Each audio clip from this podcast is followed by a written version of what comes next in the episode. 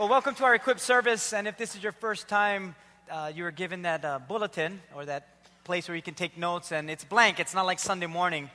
Uh, Sunday morning is a little bit different. We're, we're to reach those that don't know Jesus Christ on Sunday morning. Wednesday night is built more for those who know Christ and want to grow in their walk with Him a little bit deeper uh, than that on Sunday morning. I do understand that some of you this is your only time that you can make it to a service because you work on Sundays or you know you, you drive from afar. So uh, this is your, your time to worship God and, and then learn together. The good thing is that He has given us the abilities and the gifts to do the works of the ministry. Did you know that you are called by God to do the works of ministry? It's not just the pastor, it's not just the people that volunteer in the church or, or those who are on staff. It's every single person who calls himself a follower of Jesus Christ, a Christian or a disciple of Jesus Christ. Those are the people that God says, I'm going to use you to do the works of the ministry. So that's why we call it equip. It comes out of Ephesians 4:11, which is on the back side of your bulletin, that we are equipped. And God wants to equip you. I want to ask you a question tonight because this one is going to help us to kind of set a base on what we're going to talk about. Uh, and the question is this What do you pray for? What do you pray about? What do your prayers sound like? You know, some of us have help me prayers. It's God help me. I, am struggling with this. I need this. I need that. So help me. Uh, some of our prayers are uh, like confusing prayers. And we say, God, I don't know what I'm doing. I don't know what's happening in my life. I'm confused. I don't know where else to go. So it's like confusing prayers. Uh, some of us have angry prayers, like, God, change her. She's, she's, not, she's not listening. She's not doing what I'm asking her to do. Or God, change him. He's not listening. He's not doing what I'm asking. Or God, change my children because they're hard headed. They're, they're not obeying. And so we have those kinds of prayers. We also have prayers that are uh, kind of like uh, random prayers. You know, you're just driving and then someone cuts you off. Oh, Lord, help me, please. Lord, help me. Uh, you, you kind of pray like that. Or, or you say a bad word and it's like, oh, Jesus, I'm so sorry, forgive me, please. Those are like the, the quick, you know, fly-by, drive-through prayers. And it's, it's like one of those things that, that we really don't think about when it comes to prayer. But prayer is something that God designed for us so that we could connect with Him. We have technology that we use to connect with one another. We use cell phones, uh, we use uh, email, we use uh, radio waves, we use different ways to communicate so that we can connect with one another. God has the greatest technology. It's our thoughts, it's our words that we speak with Him. That we can pray to God anytime. It does not require electricity, there's no monthly bill, there's no charged minutes, there's no, uh, you know, uh, what do you call that, spell check? You know, and then autocorrect, because sometimes you text someone, there's autocorrect, you're like, ugh, wrong word. When you pray to God, it's, it's live. There's, there's, there's nothing that, that God says when it comes to us praying to Him that He says, You're no good. He says, No, pray to me. Pray to me. And so the question is, what do you pray for? What do you pray about? What, what, what, what brings you to prayer? Is it only when you need help, or is it only when things don't go your way and you pray to God? Or are we proactive? Do we pray to God because we love Him? And we say to God, whatever your will is, I see this happening in my life. And if this is part of your will, Lord, then help me to. And then you finish your prayer. You, say to God, I, am on the same page as you. Help me to get on the same page with you. That you're saying to God, my prayer to you is a part of your will. I'm not praying in, in in contrast to what's happening in my life. I'm praying for your will in my life. And if this is not a part of what's supposed to happen in my life, or if this is happening in my life that is not a part of your will, then let your will be done, not mine. I want to pray to you, not for things and circumstances. I want to pray for you and your will.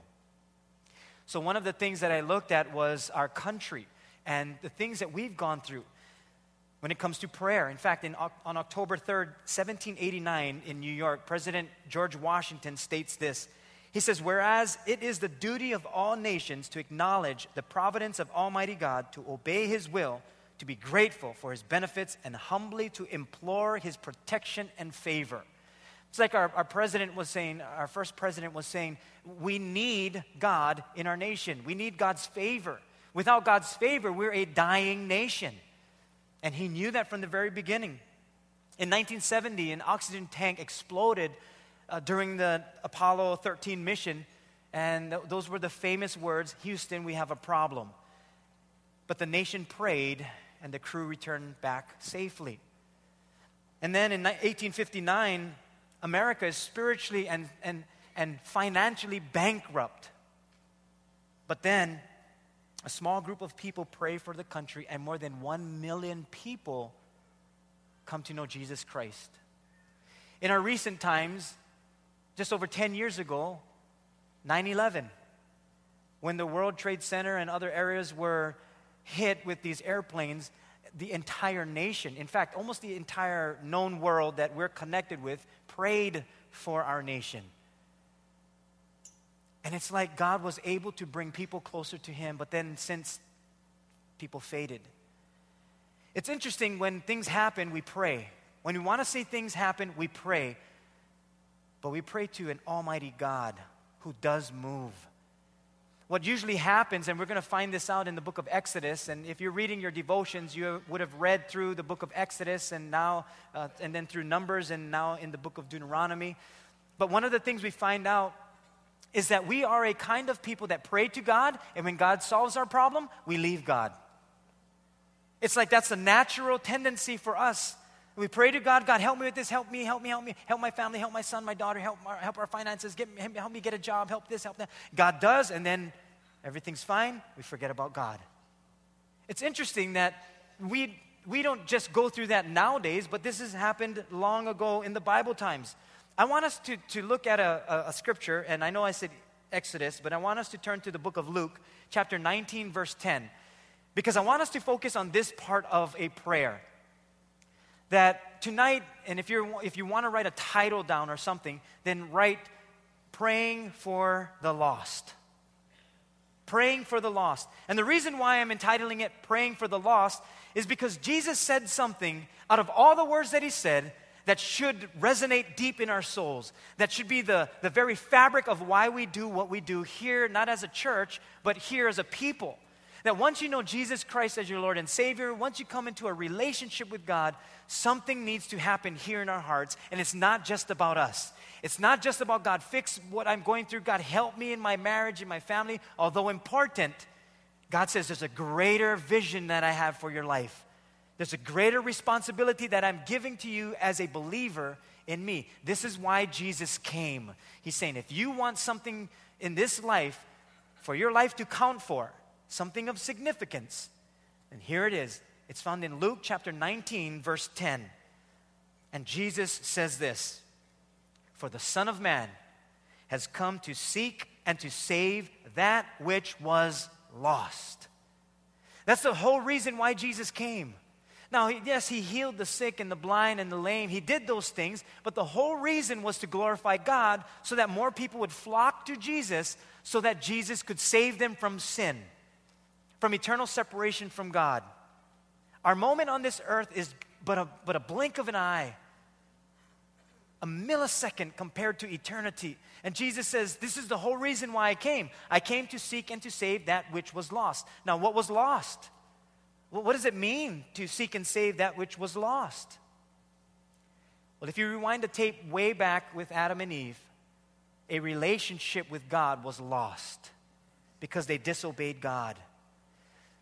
And because we continued on in that lost relationship, humanity has ever since been lost. We're lost without God. That's why when we live in this world and we encounter the problems that we go through or the stresses of life and we try our very best to make it work out, we always come to a dead end. But when we come to God and we understand His love for us, now, now the, the possibilities are endless. And so Jesus said, I came to seek and to save that which was lost. And what was it? It was, the, it was us as humanity, as a lost relationship with God. We are now separated from God because of our sin. We disobeyed God. And so God says, I, I, I love you with a passion. I have a future and a plan for you. Eternity is what I'm after. I want to be with you forever. That's how much God loves you. Even with your flaws, even with my flaws, as ugly as we are on the inside, as evil as we are on the inside, God says, I still love you. That you have no chance in this world to find a better love than God's love. Because once somebody sees you're evil, they may turn away from you. But once God sees, He knows our evil. He doesn't turn away from us, He draws near to us. For He died for us, as the Bible says, while we were yet sinners. God says, at your most evil time, that's when I'll die for you. I'm not going to wait for you to get good. I'm going to die for you even at your worst. That's how much I love you. And so when Jesus said, I came to seek and to save that which was lost, it gives us a bigger picture. That He didn't just come to save me, He didn't come to just save you, he came to save every single person that is lost without Him. In John 14, 6, Jesus says this I am the way and the truth and the life. No one comes to the Father but through me.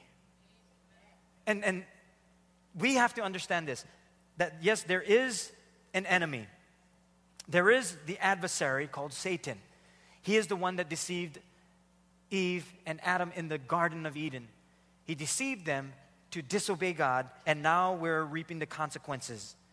But he wants to do everything possible to take as much people as possible, as far away from God as possible, so that they cannot get into heaven.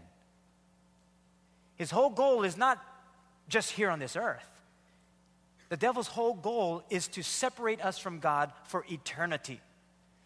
That's the only way the devil can get back at God. He goes after God's children. That's the only way he can get back at God. And he's very crafty. We cannot underestimate the, the craftiness of the devil. He's very crafty. Instead of studying the devil, study God. Instead of getting to know the devil more, get to know God more. Because when you know the real deal, then whenever a counterfeit shows up, you, you, can, you can discern it quickly. That's why anything that is counterfeit, they don't study all the counterfeit dollars and all the counterfeit uh, financial records. They don't study the counterfeit. They study the real thing. They study one real thing. So whenever there's a counterfeit, even just the feel of it, they know that it's a counterfeit. And so it is with God. When you get to know God, the real deal, Whenever you feel a counterfeit, you know it's not of God. And you can understand it. And you can now you can make the decision to say, I'm going to press more into God, less into this area where I can sense, I can discern. That's what the Bible says. You got to discern that it's not of God. And when we pray to God and we say, Lord, if your heart is to seek and to save that which was lost, then it's more, then, then there's more to my life than coming to know you as my God. There has to be more. And when Jesus said, I am the way, the truth, and the life, the devil wants to make the road broader.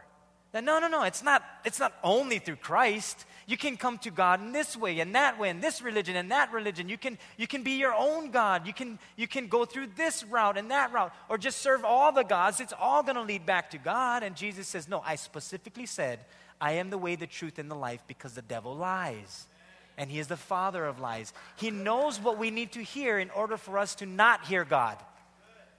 He can, ha- he can do anything to get us to understand the ways of the world.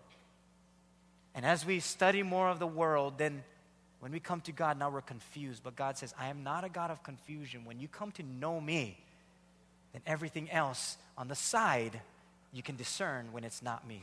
Everything else that tries to distract you, you will be able to overcome. Why? Because I am the real deal. I am the way, the truth, and the life, and no one comes to the Father but through me. So now, if we're Christians and we're saying, then if you're the only way, where does that leave us? I mean, we, we love you, God. We, we, we're thankful for all that you do in our lives. We have a lot of problems in our own life. How are we supposed to help other people when we're, we ourselves are struggling in certain areas? I tell you what is very interesting you can say that you're struggling with your finances with God, but you're in better shape than someone who, who's, who has all the finances without God. Did you know that? You can say, oh, I'm struggling in my relationship, in my marriage, but you're in much better shape than someone who is not struggling in their relationship without God. You're in much better shape. You're in a much better arena because you're surrounded by the heavenlies. You have God on your side. What else do you need? So when you come into this relationship with God, even the bad times are better than the best times without God. And so when he says, I came to seek and save that which was lost, even though we may be going through hard times, imagine those who don't know God. That may be their worst season of life. And they will never know unless they come to know God. And they'll push, they'll, they'll debate, they'll push you away, they'll say negative things, and, and they may even avoid you. And that's okay. That's their choice. Our responsibility is not to force people or shove Jesus down people's throats or, you know, slam scripture at them or tell them, well, if you don't come church, you can go hell. It's, that's not our responsibility. That's not what Jesus did. Jesus loved the, the, those that did not know him. He loved those that were far from him. He spent time with them, but he also prayed for them. And when Jesus said, I came to seek and to save that which was lost, that gives us the blueprint on what to pray for.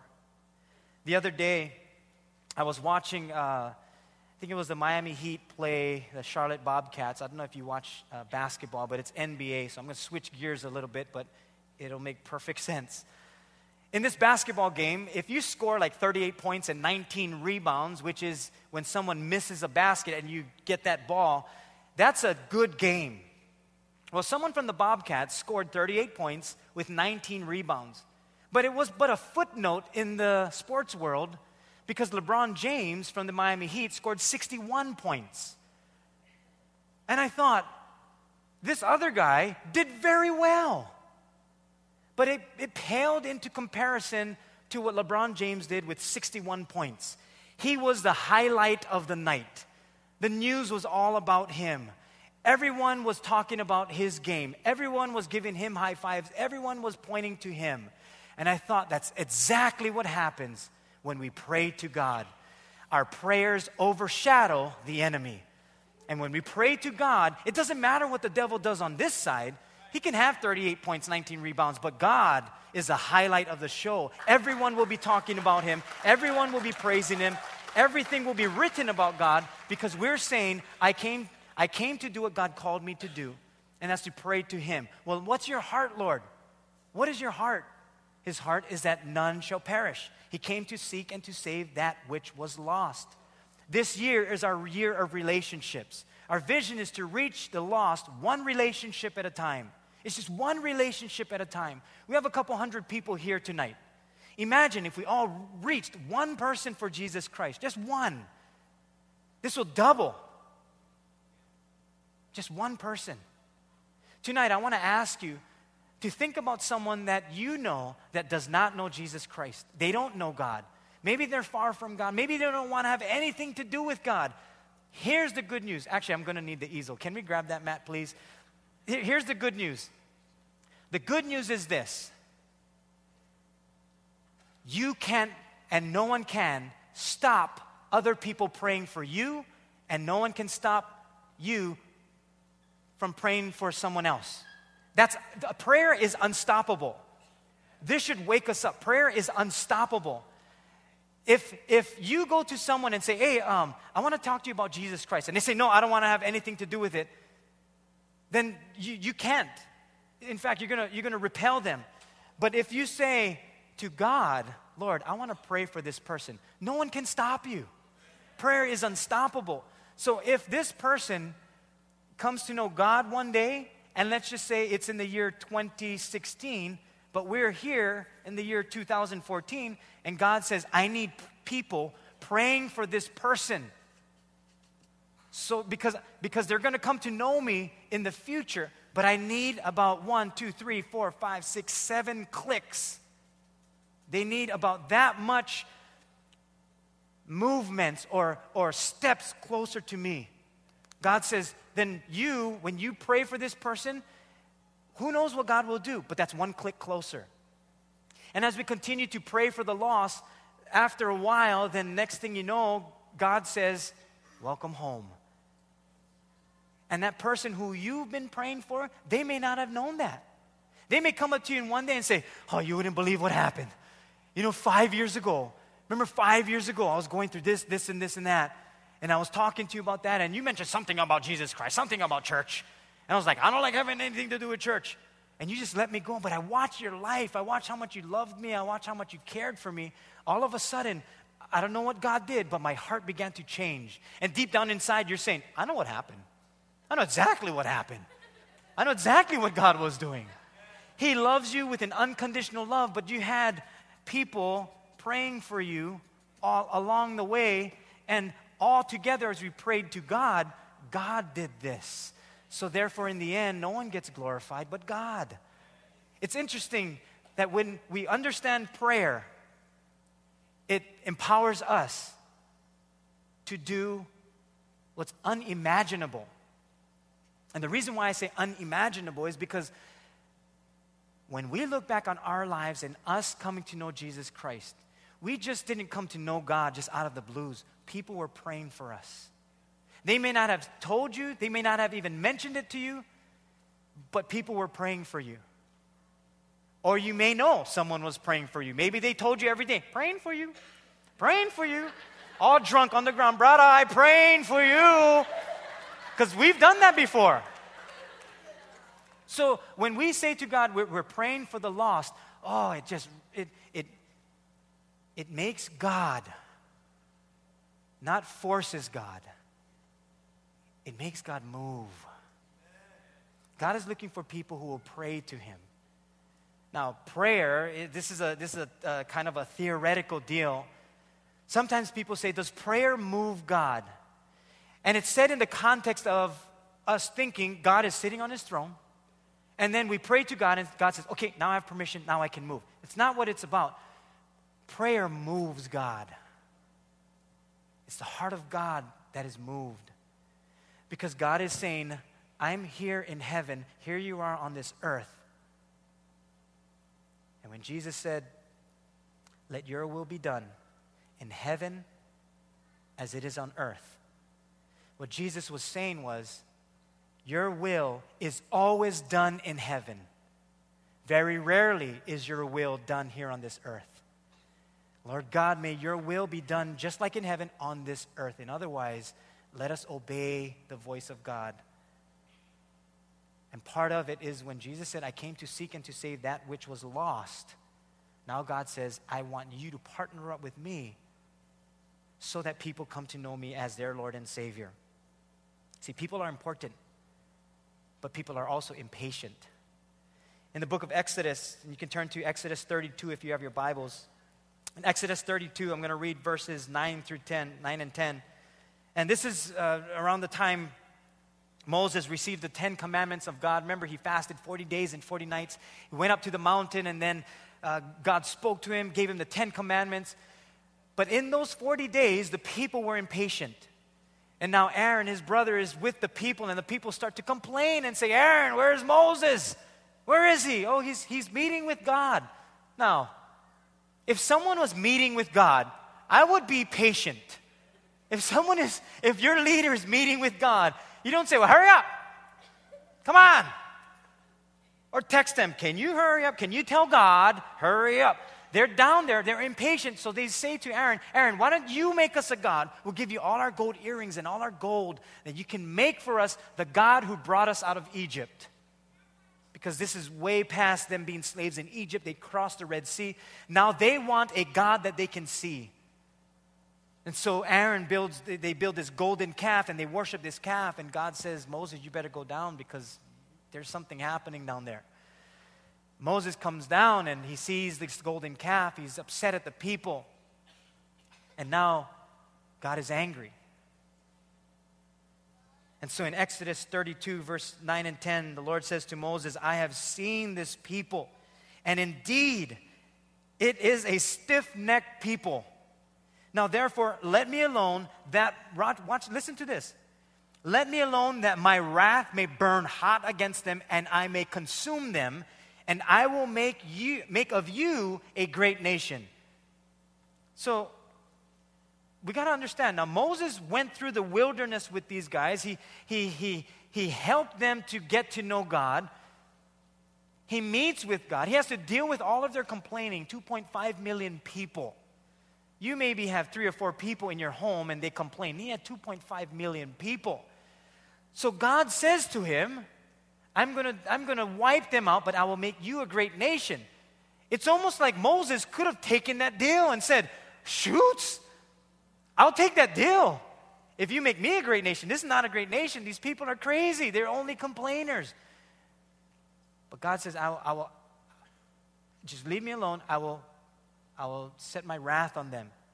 But I'll make you a great nation, Moses, because this, these people are stiff necked people. Have you ever seen someone with a stiff neck? They're, they're hard to move around. They're just stuck. Sometimes they'll just lie in bed. They're stuck there. But that word stiff neck refers to the oxen that when they were stubborn and you tried to pull them with the, uh, the yoke that was around them, that they, their neck just got stiff. So you couldn't move them. So God refers to them as stubborn oxen.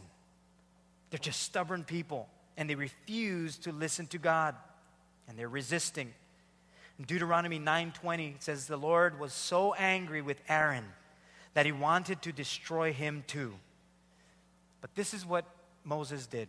And it continues, but I prayed for Aaron and the Lord spared him. So when God sees all this happening, he says, I want, I'm, I want to take care of Aaron. But then Moses prayed for Aaron and the Lord spared him. Moses' intercession for Aaron spared his life. And I'm wondering, I'm wondering, because in God's sovereignty, He sees everything from beginning to end. I wonder if in God's sovereignty, He sees something in Moses, but He also sees something in Aaron, but even further than that, He sees something in the people. And that God says, when you pray to me, prayer is not going to change me, prayer is going to change you. Prayer is going to change you and how you feel about people. Prayer is going to change you and how you intercede for people. Prayer is going to change you to be better because you're not just praying to any God, you are praying to the I am, the Almighty God. And when you pray to me, I will equip you with everything possible so that your prayers will be answered. God hears our prayers. This intercession that Moses does, he intervenes on behalf of the people. In fact, the people didn't even know that they could turn to God. They, they were afraid of God. They would let Moses meet with God, they would let Moses be the middleman. And so when they did that, they just never came to God because they were afraid of God. But that's why Jesus came, so that we could connect with God, not be afraid of God. He came to seek and to save that which was lost an intimate relationship with God that Jesus said, Now that you, you understand my heart to seek and to save that which was lost, I want you to have that same heart. I want you to intercede for people. I want you to pray for the lost. There's a show on, I, I think it's A and E. I remember seeing this on, on a, a website or something that there's a show called Intercession. And in this show, uh, the basic theme of it is that there's someone in the house that is addicted to a drug. And everyone who loves them is trying to help them. So, what they do is they bring in the professionals, they sit this person down, and then they intervene. And they say, We're stepping in, Bobby. We're stepping in. Oh, what are you guys stepping in for? Well, we're stepping in because we love you and your, your, your life is heading downwards. Well, I don't know about you guys, but my life is not heading downwards. And they'll say, No, we love you, so we're going to write some notes to you, and we're going to help you to get better. Now, this person has a decision to make. They're either going to cooperate or they're going to say, I don't want to, want to have anything to do with it. But the stories that these people come through, the stories that the family intervenes for this person and this person comes through on the other side, they are so thankful and grateful for a family and friends that love them enough to help them through those difficult seasons. There are people that you know, there are people that I know that are going through difficult seasons because they're lost without God and they may not know it. But Jesus says, when you pray for them, when you seek my face and you pray for them on their behalf, and you intercede for them, there's going to come one day, a day, that they're going to get to know God. Their lives will be transformed. They will have now a brand new future, a home in heaven. And they would be so grateful because someone prayed for them. Even though God gets angry, which is a righteous anger, it's not the kind of anger that takes us over in, in an uncontrollable way, it's a righteous anger. Moses appeals to God and, he's, and, he, and he states to God, Lord, these are your people. These are, this is, these are your own special people. Your reputation is based on this, these people, Lord, uh, uh, among the other nations. And because of your promises, Lord, please save these people. It's because of what you said, Lord, and your character and who you are. Please save these people. It's because of your great mercy, Lord. Save these people. In other words, Moses was re- referring back to who God was to answer his prayer, not in how he felt. Not in saying, Lord, I agree, I agree, these people are stubborn. Lord, I agree, these, these people are hard headed. I agree, Lord. Moses said, Lord, based on your character, based on your love, your forgiveness, your mercy, your reputation, Lord, save these people. When we lift up God and when we exalt God, He hears our prayers. Say your prayers before God on, based on His promises and on His character. And, and when we support our prayers with appeals to Scripture, that we use Scripture in our, with our prayers, we align ourselves with the will of God. Because the Scriptures are the will of God. And we align ourselves with God's will. Part of learning is praying Scripture to God. But for some reason, God wants us to partner with Him. Power, prayer is that powerful that it moves the heart of God. Philippians 4 6 and 7. It tells us, Be anxious for nothing, but in everything by prayer and supplication, let your requests be made known to God. And the peace of God, which surpasses all human comprehension, will guard your hearts and your minds in Christ Jesus. It'll always come back to Jesus Christ when it has to do with prayer because his, his, his assignment when he came here was to seek and to save that which was lost. Tonight, we're going to pray for people that maybe God put on your heart tonight. If, if there is someone that God has put on your heart, maybe you can write their names down and we're going to pray for them tonight in this season that God has called us to reach the lost one relationship at a time. And, and then watch what God does. In fact, that word supplication means to beg. That you're, you're, you're begging God. And I want, us, I want us to have this picture that we're all in heaven, in, in the presence of God, perfect. Everything perfect. Everything perfect. No more problems, no more sorrow, no more tears.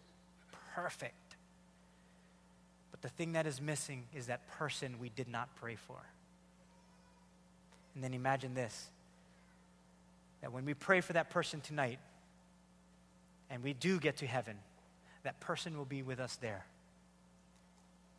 And then they will understand that, that there was a God who loved them enough to send someone like you to pray on their behalf. Because if they don't know God, how will they pray unless we pray on their behalf? I'm going to ask the worship team to come out. And I want us to, I want to just say this, uh, this statement again from our former president, George, George Washington. And I read this in the beginning. He says, Whereas it is the duty of all nations to acknowledge the providence of Almighty God, to obey His will, to be grateful for His benefits, and humbly to implore His protection and favor. That's what we're going to do right now. We're going to implore God. We're going to, we're going to ask God. We're going to petition God. We're going to beg God for this person that we're praying for. We're maybe about a month, uh, maybe a month or so away from Easter.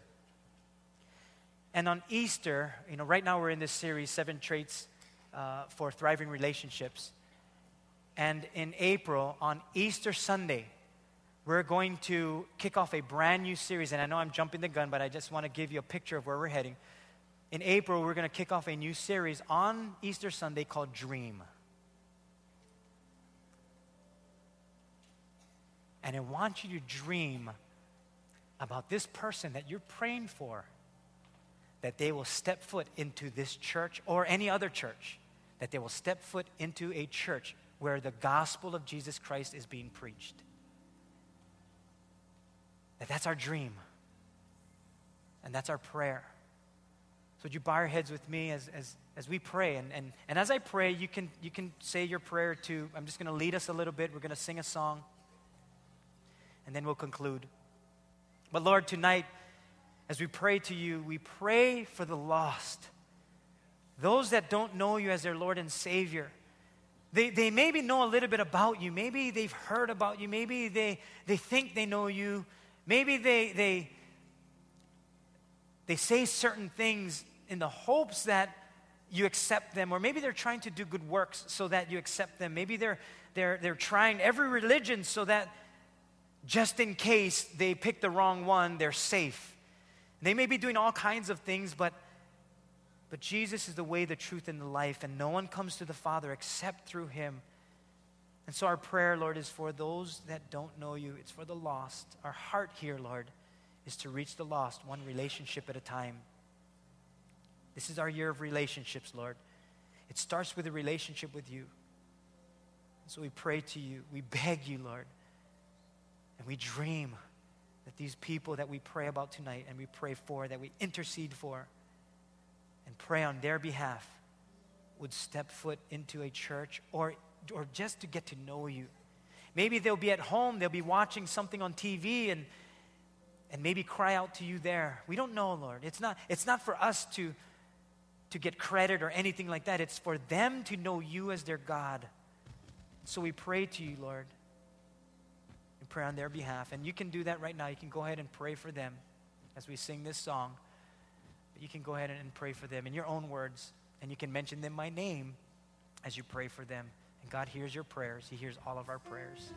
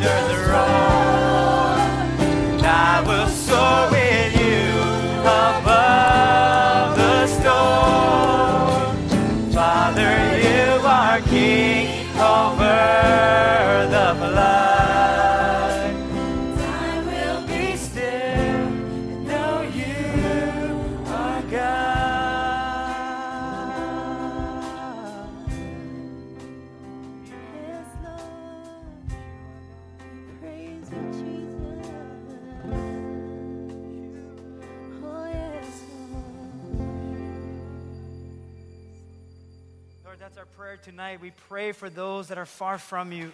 You are a good and mighty God. We are so grateful and thankful that we can pray to you and intercede for these people. We dream, Lord, about that day when they come to know you as Lord and Savior. We hold that in our hearts. We contend for your promises, and we hang on to the one that is victorious, and that is you. Everything else pales in comparison to the one that is victorious. For you came to seek and to save that which was lost. You did your part. You went to the cross. Now it's our turn to seek and to save that which was lost. In Jesus' name we pray. And we all said, Amen.